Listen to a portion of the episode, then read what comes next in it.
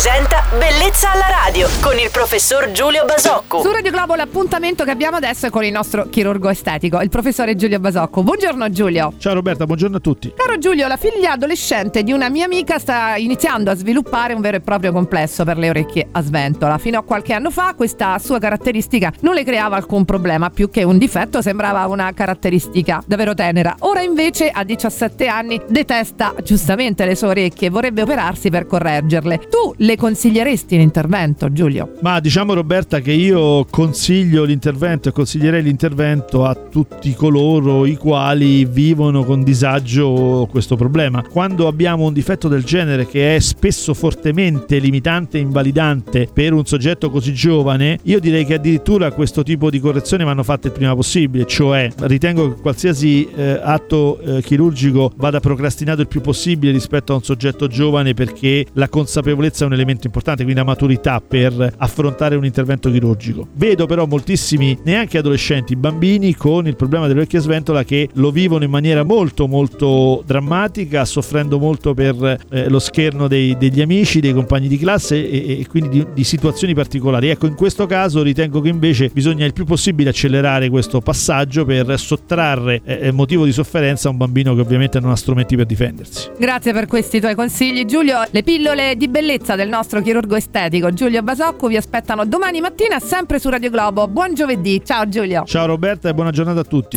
Bellezza alla radio.